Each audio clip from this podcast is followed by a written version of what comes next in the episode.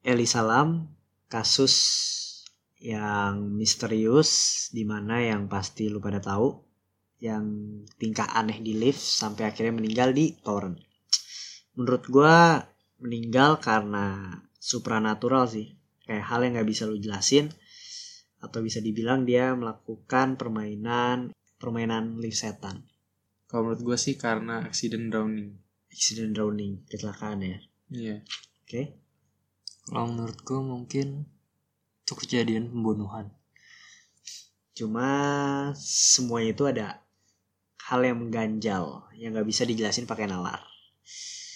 Oke, mungkin kita bahas aja kali ya.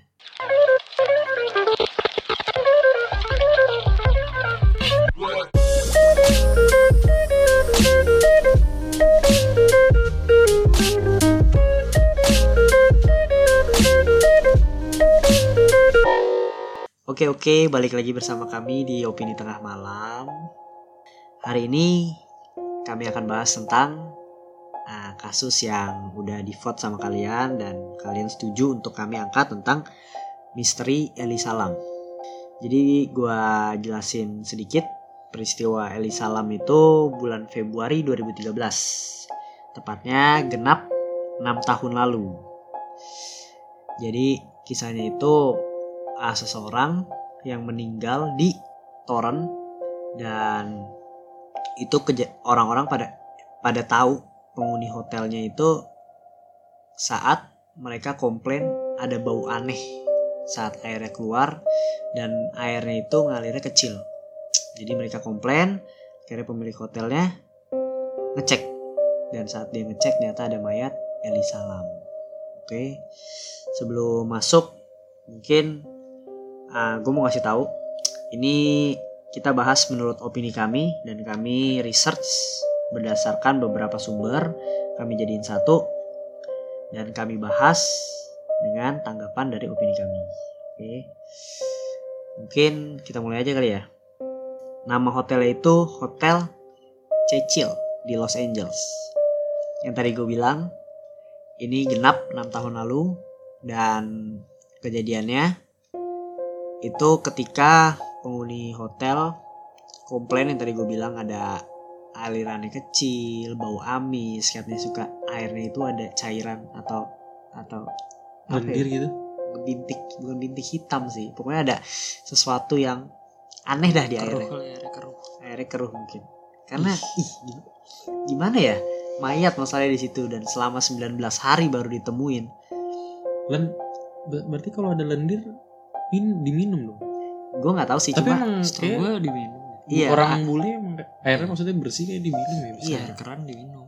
makanya buat minum, buat masak, Kayaknya setahu gue ada yang lapor rasanya aneh juga deh. Oh, Oh my god. Dan oke, itu mayat kan. oke, jadi gue mulai aja. Jadi si Elisa Lam pas ditemukan itu saat kondisi tewas di toren yang uh, ahli forensik atau ahli polisi yang menem- yang ngecek itu dia udah 19 hari. 9 10 atau 9 10 atau 19 hari gitu. Dia udah tenggelam di situ. Jadi airnya itu yang darinya full udah berkurang udah banyak banget. berarti ini ketahuan gara-gara laporan dari tamu lain. Iya lapor. Eli dari- Salam ini nggak ada keluarga ya? Dia ada. Nggak ada nyariin? Iya karena Mungkin nggak gitu deket kali ya? Kan mungkin Kan dia- dia, lagi di hotel kan. dia ibaratnya gini. lagi Iya. liburan atau lagi pergi ke mana. Tapi gitu. 19 hari tanpa kabar loh. Iya mungkin mungkin dia itu setahu gue ma mahasiswa deh. Mahasiswa dia. Dia tuh mahasiswa. Jadi kayak ya lu lagi ngekos lagi belajar. Hmm. Ya, gue nggak tahu sih kalau 19 hari nggak ada kabar ya mungkin pasti dicariin lah nggak mungkin. Nih Eli Salam adalah mahasiswa di Universitas of British Columbia, Kanada. Usianya 21 tahun dan tinggal eh dan pada tanggal 26 Januari 2013 pergi ke Los Angeles seorang diri dan check-in di Hotel Cecil. Oke. Ia terlihat terakhir kali oleh staf hotel pada tanggal 31 Januari. Pada tanggal 13 Februari, kepolisian Los Angeles merilis sebuah rekaman CCTV lift hotel yang meminta bantuan masyarakat yang memungkinkan melihat Elisa. Jadi setelah polisi nyari tahu nih kan dapat tuh rekamannya. Iya. Kira dia nanya-nanya juga kayak ini ngeliat nggak sih orang ini Hmm. gitu loh terakhirnya di mana gitu. Nanti gue jelasin ada ada yang ngeliat itu si jadi dia tuh sebelum ngelakuin tingkah aneh yang di lift dia ketemu sama pemilik toko buku itu terus dia nanya kalau nama toko bukunya The Last Bookstore bisa serem banget ya The Last Udah Bookstore kayak ada tanda gitu ya. Iya. dan memiliki uh, apa namanya ia mengatakan kepada penjaga toko bahwa buku dan piringan tersebut akan diberikan kepada orang tuanya sebagai oleh-oleh. Dia, dia beli buku sama piringan apa tadi piringan apa? Piringan hitam gitu. Iya untuk dikasih hadiah oleh-oleh ke Ada judulnya gak? ibunya. Enggak lah nggak tahu gue. Dikaitin lagi. cocok lagi, cocok lagi. Cuma gini, dia tuh da- dari dari perkataan si tukang bukunya itu nggak ada ciri-ciri orang yang mau bunuh diri, iya nggak sih? Dia beli bunga untuk orang tuanya, tapi nggak ada nggak ada tanda-tanda dia itu mau bunuh diri atau tak ajalnya dia. Oke kalau bunuh diri kalau pembunuhan kan kita nggak tahu. Nanti kita bahas satu-satu. Pada tanggal 19 Februari, mayat Elisa ditemukan di dalam tangki ada dua hal yang menjadi misteri utama dalam kasus ini. Yang pertama adalah apa yang sedang dilakukan Elisa di dalam lift yang terekam oleh CCTV. Dan yang kedua adalah bagaimana Elisa bisa naik ke atap dan masuk ke dalam tangki. Oke, mungkin uh, lu bisa buka di Instagram Opini Tengah Malam sekarang. Terus gua kan udah nge-share uh, videonya si Elisa Lam kita lihat bareng-bareng. Nih gue juga bertiga ngeliat. Gue mau react video itu. Kita bisa lihat tingkahnya bareng-bareng. Jadi biar merasakan apa ya? Atmosfer ya. Atmosfer creepy pasta. Oke, udah kita play ya. Dia tuh masuk terus langsung mencet. Ini nggak nggak kayak kenapa-napa sih. Nah, Pas lift. Pas Tapi awal-awal ya. Liftnya nggak mau tutup ya. iya ini yang aneh loh. Lift. Ini Nah, ini kayak dia kira ada yang Ada nahan. ya. Nah, iya jadi cuma no. Dia kayak ngumpet. Iya dia kayak pengen nangkep kayak pengen nangkep bahasa yang nahan itunya loh. Hmm. Kayaknya ya. Kalau menurut gue ini udah aneh sih, Vet. Gue seandainya lift yang nggak mau nutup juga ya udah ya ini kenapa nggak mungkin ngeliat-ngeliat kayak gini loh Dia kayak pengen nangkep bahasa sih. Kayak ngerasa dikerjain kali. enggak sih no, enggak, no. Kenapa gak kabur aja sih? gue kesel kenapa gak kaburnya gitu loh udah aneh gitu. cuma keluar masuk nanti dia tuh pas masuk lagi no, kayak kepusingan terus mencet-mencet nih lu lu lihat Oh, dia udah- dia mencet tombol lift itu secara acak gitu Udah- loh kayak nggak ada tujuan udah Iya sih? ketempelan ini. Udah udah pusing kan tadi udah ketempelan nih bener nih. Atau dia dia bingung kenapa liftnya nggak mau tutup.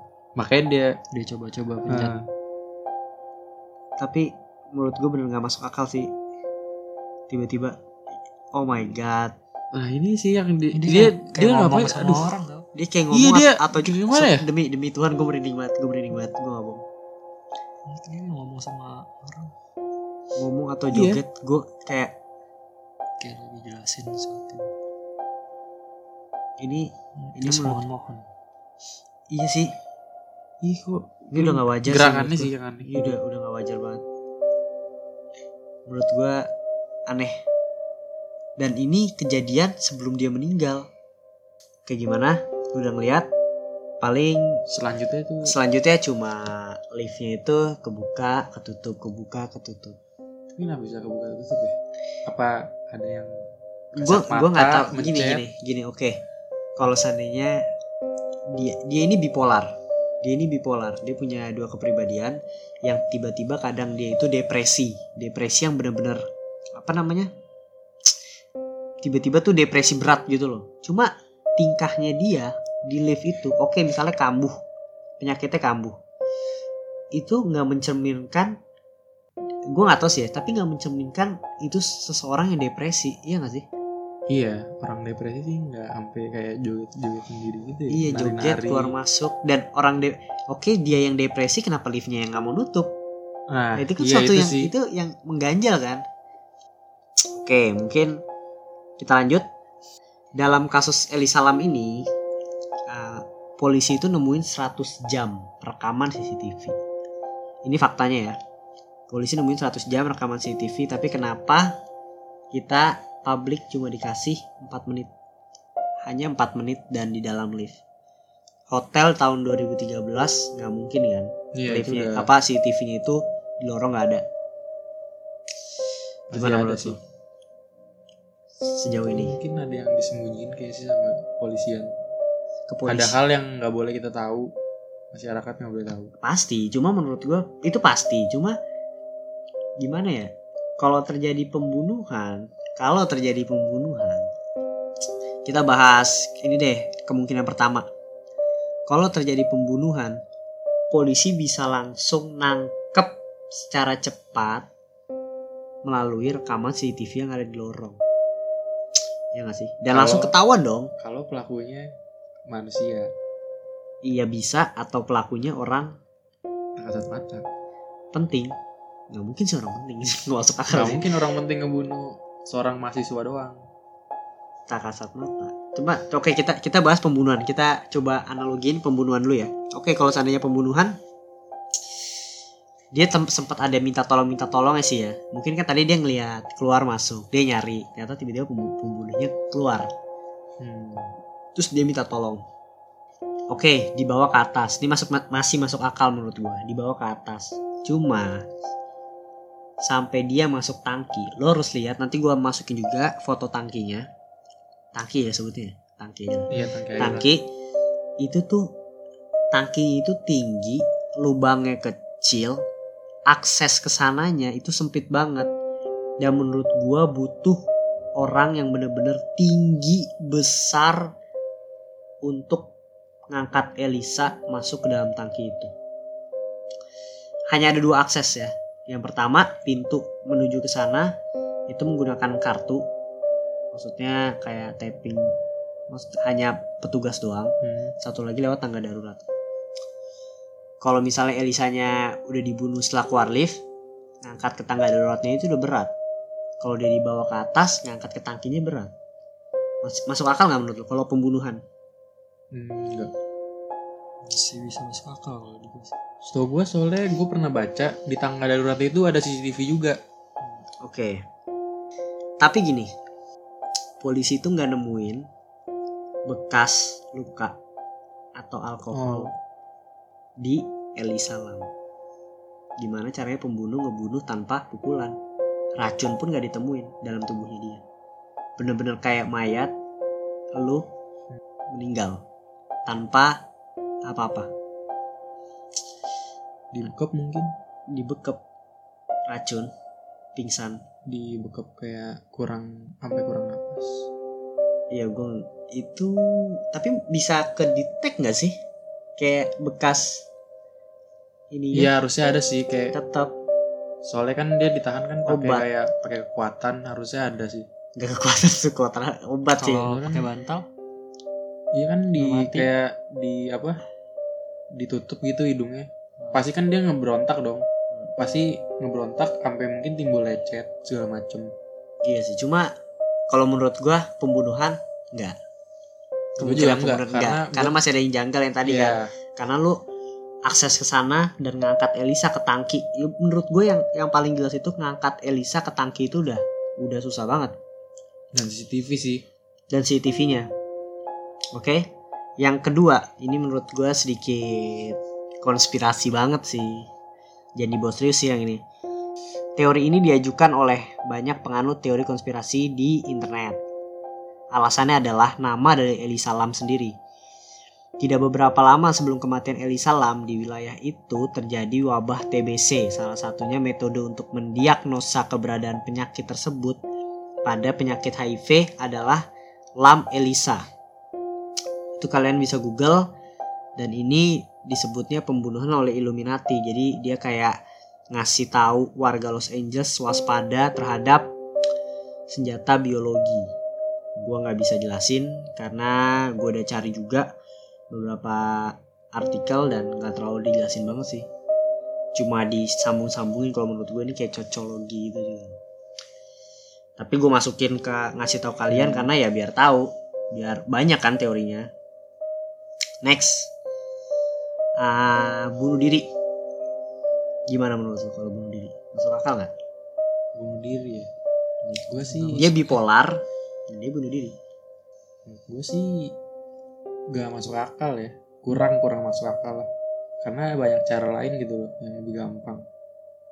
Dan menggelemin diri di dalam tangki air juga butuh effort kan ya bukan butuh effort lagi. Lu secara nggak langsung lu tuh punya yang namanya insting bertahan hidup. Hmm. lu membunuh diri lu nge- di dalam air pasti kan lu ada kayak memberontak. Dan lu dalam air tuh paru-paru lu itu meledak eh, paru-paru ya? Paru-paru lu tuh meledak Hmm. kalau nggak salah yang gue baca. Dan setahu gue yang cara mati paling menyakitkan tuh dalam air emang. Iya. Maksud gue gini kenapa dengan gue ya gue gue maksudnya banyak opsi ya minum racun nembak terjun. Oke dia bipolar terus tiba-tiba ya dia bunuh diri. Itu dengan menenggelamkan diri. Dan seorang gimana ya orang yang depresi pun kayaknya bunuh diri nggak nggak nenggelamin. Ini ada satu kasus yang sama kayak Elisa Elisa Lam. Itu terjadi di Singapura. Jadi orang Indonesia dilarang uh, sama, sama majikannya berhubungan sama pacar dia. Memutuskan untuk bunuh diri berdua di tangki air yang berbeda. Tapi sayangnya cowoknya itu nggak jadi bunuh diri. Kurang ajar nih cowok menurut gue akhirnya si cewek tetap jadi. Dia meninggal lah di dalam tangki. Gitu. Sama kayak Lisa. Cuma kalau yang si orang Indo ini ad, motifnya tuh jelas Fed motifnya jelas. Tapi kalau Elisa Lam sendiri dengan polisi kayak kayak cuma dia Elisa Lam sendiri yang tahu penyebab dia mau bunuh diri itu apa.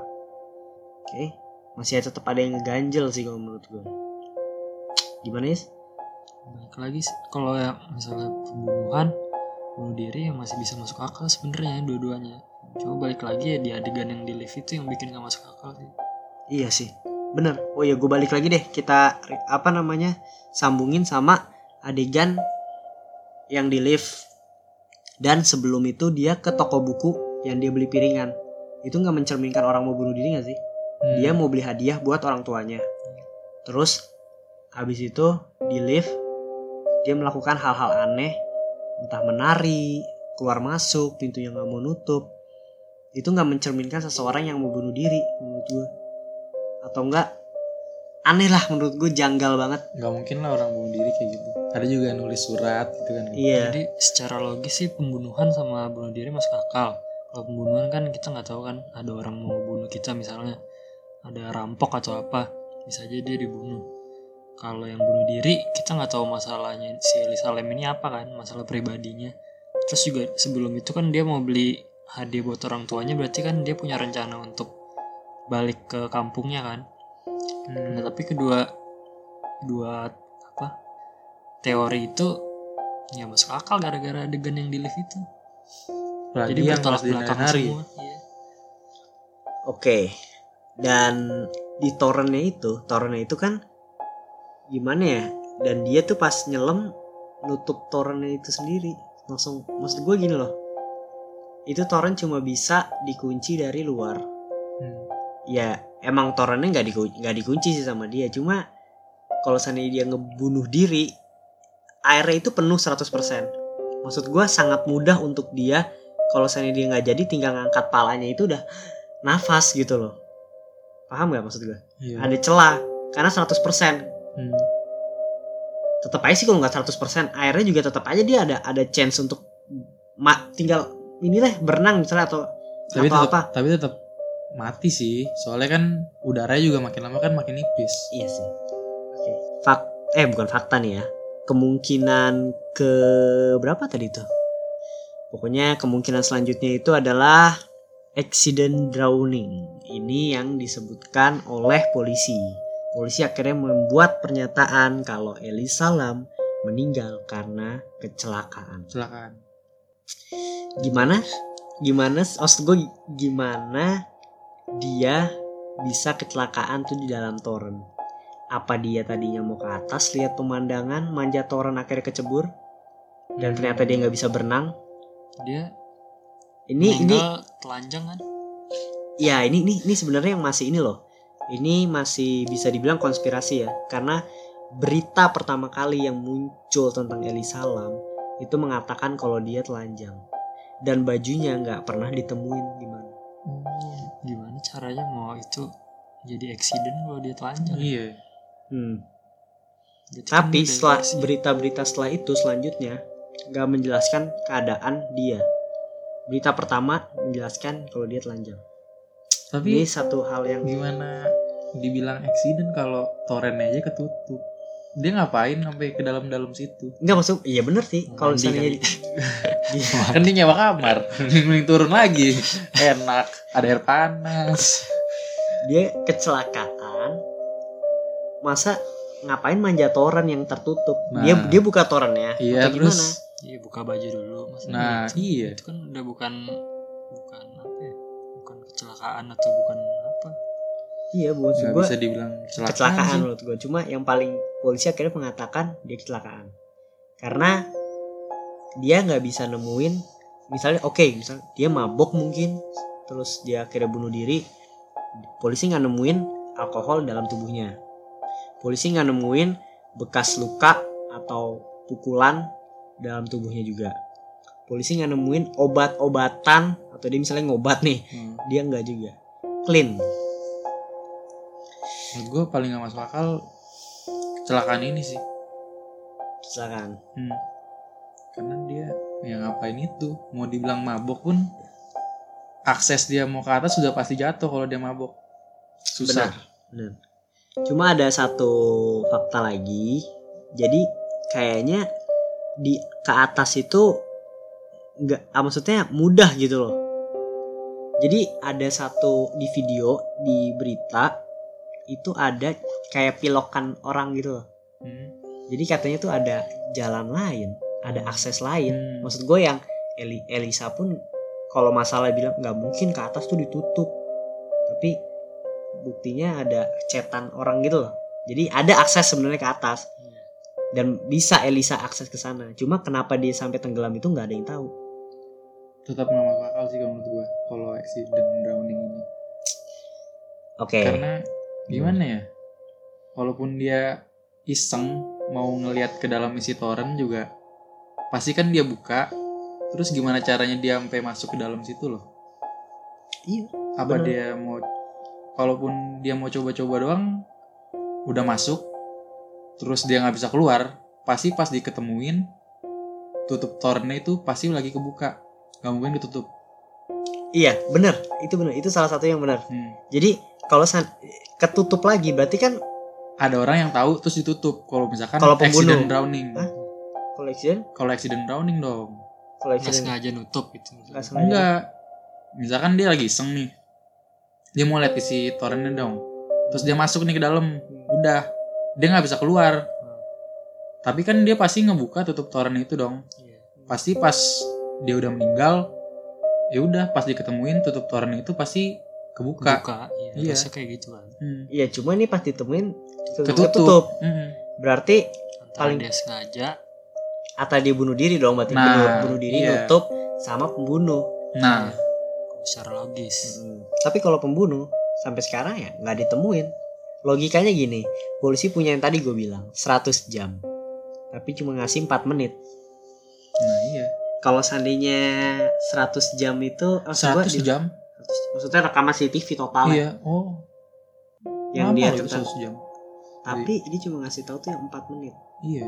Dan dia kalau seandainya pembunuh tuh gampang banget kan ke detectnya dengan Hmm. CCTV tapi kenapa dia menyebutkan nggak ada? Dan accident drowning.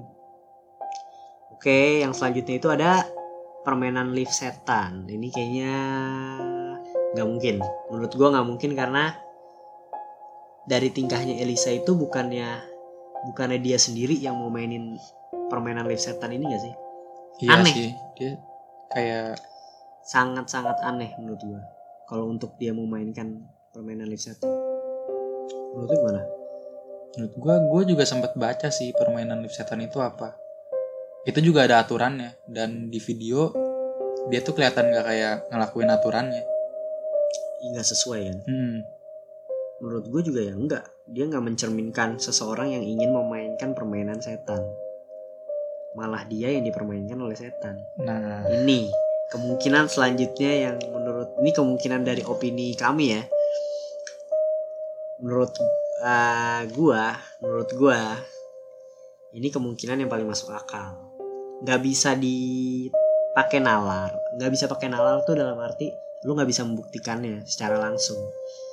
Menurut gua karena ya gimana ya lu lihat dari sikap media itu kayak seolah-olah dia tuh diikutin.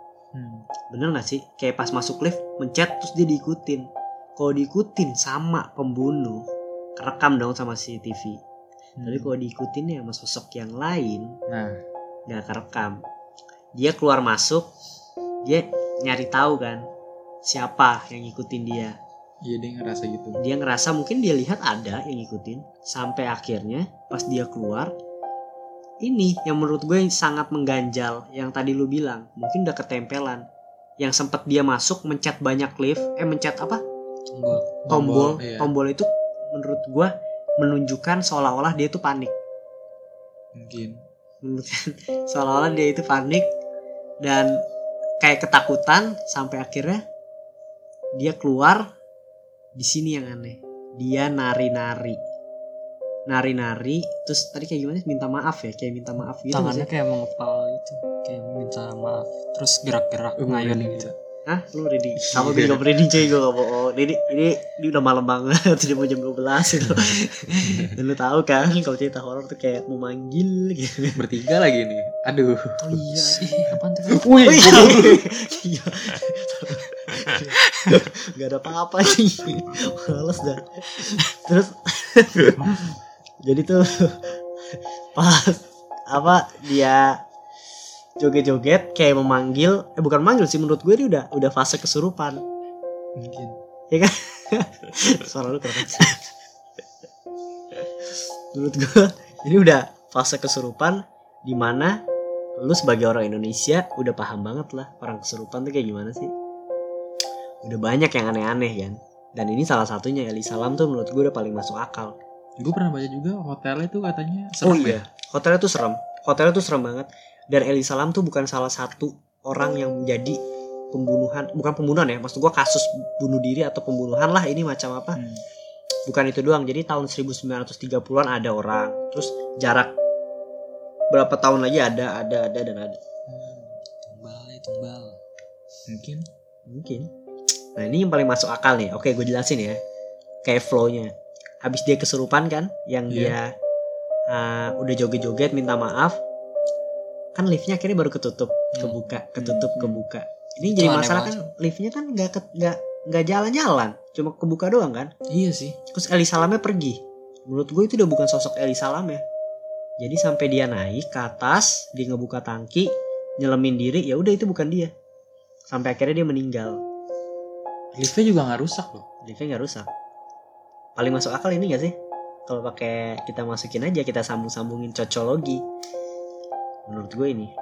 Nah, kenapa polisi nyebut accident drowning?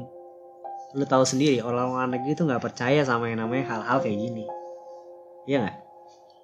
Kalau menurut gue pasti dari lihat dari rekaman CCTV itu nggak ada orang yang mau ngebunuh dia. Hmm. Dan sebenarnya pihak hotel udah tahu kalau hotel ini sempat ada beberapa kasus bunuh diri. Dan pas ya mungkin ini ibaratnya kayak perjanjian sama pihak hotel dan polisi kalau jangan sampai Eli Salam dibilang karena tumbal atau karena hantu. Iya. Karena kan menurunkan reputasi si hotel ini. ya emang paling masuk akal kepolisian pasti ngambilnya accident drowning sih. Iya, Soalnya kalau dia bilang pembunuhan dia harus tetapin satu tersangka. Kalau Iya. bunuh diri dia harus ngejelasin kenapa bunuh dirinya bisa di situ dan dalam keadaan telanjang. dan gini dia menguatkan accident drowning juga karena si Eli Salam kebetulan bipolar. Jadi kemungkinan Hmm. dia mikirnya itu efek dari kambuhnya bipolarnya dia sehingga dia naik ke atas dan terjadi kecelakaan.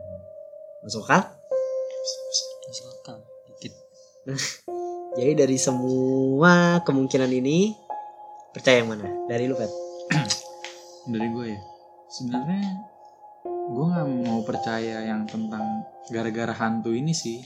Sebenarnya karena gue percaya hantu itu nggak bisa ngebunuh kita manusia. Tapi ya emang paling masuk akal gara-gara supranatural emang. Kalau dilihat dari videonya. Dari video 4 menit itu ya. Gara-gara gue cuma lihat 4 menit doang deh Oke. Kita emang bener sih nggak bisa nyimpulin dari satu video itu doang. Harus lihat dari bukti lainnya. Yes? apa ya kalau gue bingung banget sih maksudnya secara logika yang paling masuk akal buat gue sih antara pembunuhan sama Bunuh diri. bunuh diri itu kalau pembunuhan gue kebayangnya malah yang ngelakuin jadi dari orang dalam gitu Iya pihak hotel ya. Hmm, Iya, jadi- Iya itu yang tadi gue bilang makanya nggak nggak nggak mau disebut sama polisi. Iya. satu kan mereka punya akses ke atas oh iya terus apa dium ada sesuatu yang diumpetin gitu kayaknya di situ dari kasus itu ya soalnya yang dirilis juga CCTV-nya kan cuma dikit tapi kenapa dia nyimpennya di tangki air loh soalnya nggak tahu makanya itu pasti kalau dia nyimpen di tangki air cepat atau lambat pasti bakal ketahuan Tapi gini, cepat bukan cepat atau lambat, lambat ketahuannya. jadi mengurangi kemungkinan Iya. kemungkinan Sekarang dia mau ke mana? Kalau misalnya dia bunuh, ngebunuh si Ali Salam mau dia taruh mana? terus kalau di tangki air mungkin dia bisa dijadiin kesimpulannya antara bunuh diri sama accident drowning itu kan Hmm. kalau misalnya dia buang ke suatu tempat misalnya Udah pasti pembunuhan. bunuh, iya kan. Tapi yang ganjal lagi yang tadi gue bilang dari pembunuhan, nggak ada luka, nggak ada apa pun. Gimana cara pembunuhnya Iya, tanpa menyentuh si Ali Salam? nah iya. Paling ya. logis ya Iya kalau gue di itu dibekap kayak bantal paling. Yang nggak menimbulkan itu ya apa luka-luka gitu. Yang nggak membekas. Tapi kalau ya, kalau disambungin lagi, Iya, sama yang pakai lift itu. sama lift itu, itu udah itu yang bikin bingung. Ya, secara logis menurut gue antara pembunuhan sama bunuh diri. Cuma karena Hmm. ada rekaman yang lift itu semuanya jadi bertolak belakang Oke, kalau gue, gue ini konspi yang konspirasi aja dah gitu loh. Yang paling masuk, kalau menurut gue yang paling masuk akal banget dengan jurus cocologi itu dari ya supranatural dibunuh dengan cara yang tadi kesurupan tadi Hmm. menurut gue. Kalau tadi lu bilang ya nggak bisa ngebunuh misalnya itunya setannya ya mungkin yang tadi gue bilang sebenarnya yang kesurupan itu cuma setannya cuma ngegiring si Eli Salam Iya. sampai sampai tangki misalnya. Dan akhirnya terjadi kecelakaan Hmm. yang terjadi sama si Eli Salam Hmm, kepleset iya. atau apa. Sampai akhirnya dia jatuh. Gitu. Terus ditutup sama setannya. Tangkinya ya kan? ya. kan setannya nggak ngebunuh cuma nutup gitu kan? Oh iya sih cocologi Ini kenapa telanjang ya? Hah? setannya cowok kali ya? Gua- gua itu kalau kalau tanya sebenarnya masih konspirasi cuma berita utama itu nyebutin dia telanjang. Hmm. dan ya lu tahu nggak mungkin berita utama pasti kan dia yang lihat lokasi dan lain-lain kan? Gitu sih. Tambahin sih tadi kan yang logis pembunuhan sama itu kan. Kalau yang adegan di lift mungkin yang dia panik sama apa tangannya gerak-gerak sama mohon itu mungkin kalau dia bipolar masih bisa dijelaskan deh atau mungkin dia udah agak-agak gila itu masih masuk akal Hmm. cuma yang liftnya nggak mau ketutup itu yang nggak masuk akal menurut gue nggak rusak soalnya Ya kan dia nggak mau ketutup kan pas Eli Salim di dalam. Tapi pas dia pergi tiba-tiba langsung berfungsi. Semua tombol yang dipencetnya jadi jalan gitu loh. oh iya Jadi pindah-pindah. Jadi liftnya jadi naik turun naik turun gitu. Buka-buka. lagi gila Itu sih yang gila. aneh. Yang liftnya liftnya bekerja pas dia pergi doang. iya sih itu Sisanya masih bisa dijelasin kayak emang apa emang bisa lift dimainin sama orang dalam misalkan enggak orang hotelnya enggak nggak Enggak. bisa kan kalau seandainya kejebak Iya aja kan? mereka ini kalau iya kan Nah, jadi juga tingkah Eli Salamnya itu pas dia udah panik tuh mencetnya udah kayak kayaknya dia tuh udah pengen Iya. gue pengen kabur gue pengen kabur gitu loh kayaknya ya gak sih Mm-mm. dia pengen pergi ke lantai mana aja kan asal pergi dari situ. Sampai akhirnya ya berhasil sama si setannya dimasukin yang joget-joget sendiri. Aduh sumpah aja merinding banget gue. Nah, kalau ngebayangin gitu Fix nggak bisa tidur lah kayaknya Jadi menurut kalian gimana? gue tetap supranatural lah. Supranatural. Ngomong supranatural aja Riz. Tahu Supranatural lah fix saya. Dikit ya supranatural Nah gimana buat kalian yang dengerin? Supranatural Pembunuhan, bunuh diri, permainan live setan Atau Illuminati? Jangan jawab yang Illuminati Karena paling paling, aneh. paling aneh. Cuma gue masukin karena itu teori orang-orang Ada gitu. Mungkin kalau di Indonesia gue percaya itu supernatural Tapi Iya. karena di Amerika jadi Jadi kayaknya kurang ya. Cuma orang Asia sih yang serupa. Oh satu lagi Satu lagi Ini fakta terakhir Jadi tuh eh, Pembunuhan Eli Salam Itu mirip sama film horor Jepang yang judulnya Dark Water oh Dari baju yang dipakai merah Iya. Sama Sama tokoh yang utama yang di. Dark Water itu up, juga merah juga duluan siapa lu kaget? Hah? duluan, Duluan, duluan filmnya, filmnya duluan, duluan filmnya Duluan filmnya terinspirasi berarti dong Gue takutnya dia Hantunya. nonton Gue takutnya dia habis Maksudnya nonton. Siapa nih yang nonton? Hantunya apa Enggak, ya? Salem. Salah aja. Oh. Terus- santunya beli tiket dulu apa? Terus gue si Eli Salam nonton sampai akhirnya dia ya udah jadi terbawa sama film horor itu. Da, pada saat dia bipolar terbawa di bawah alam sadar kali ya. Ah dia stres gitu. Ini teori baru lagi nih mungkin sih itu itu satu salah satu faktanya ya lu bisa cari filmnya juga ada film Jepang film Jepang lagi film Asia lagi wibu ya oke deh serem Oke, oke segini aja nutup kasusnya. Menurut gue sih supernatural, menurut Ferdian supernatural, Faris masih belum bisa menentukan. Dan menurut kalian yang dengerin gimana? Gue butuh komen dong dari kalian. Iya, Bisa. penasaran nih. Iya, gue Menurut gue penasaran banget gitu loh. Dan oke, segini aja teori konspirasi konspirasi lagi. Ini teori Eli Salam menurut opini tengah malam. Ini hanya teori dari kami, jadi jangan terlalu dibawa serius karena polisi sudah menetapkan accident drowning. Hmm. Oke, dengerin podcast kami terus. Sampai jumpa di podcast berikutnya. Bye.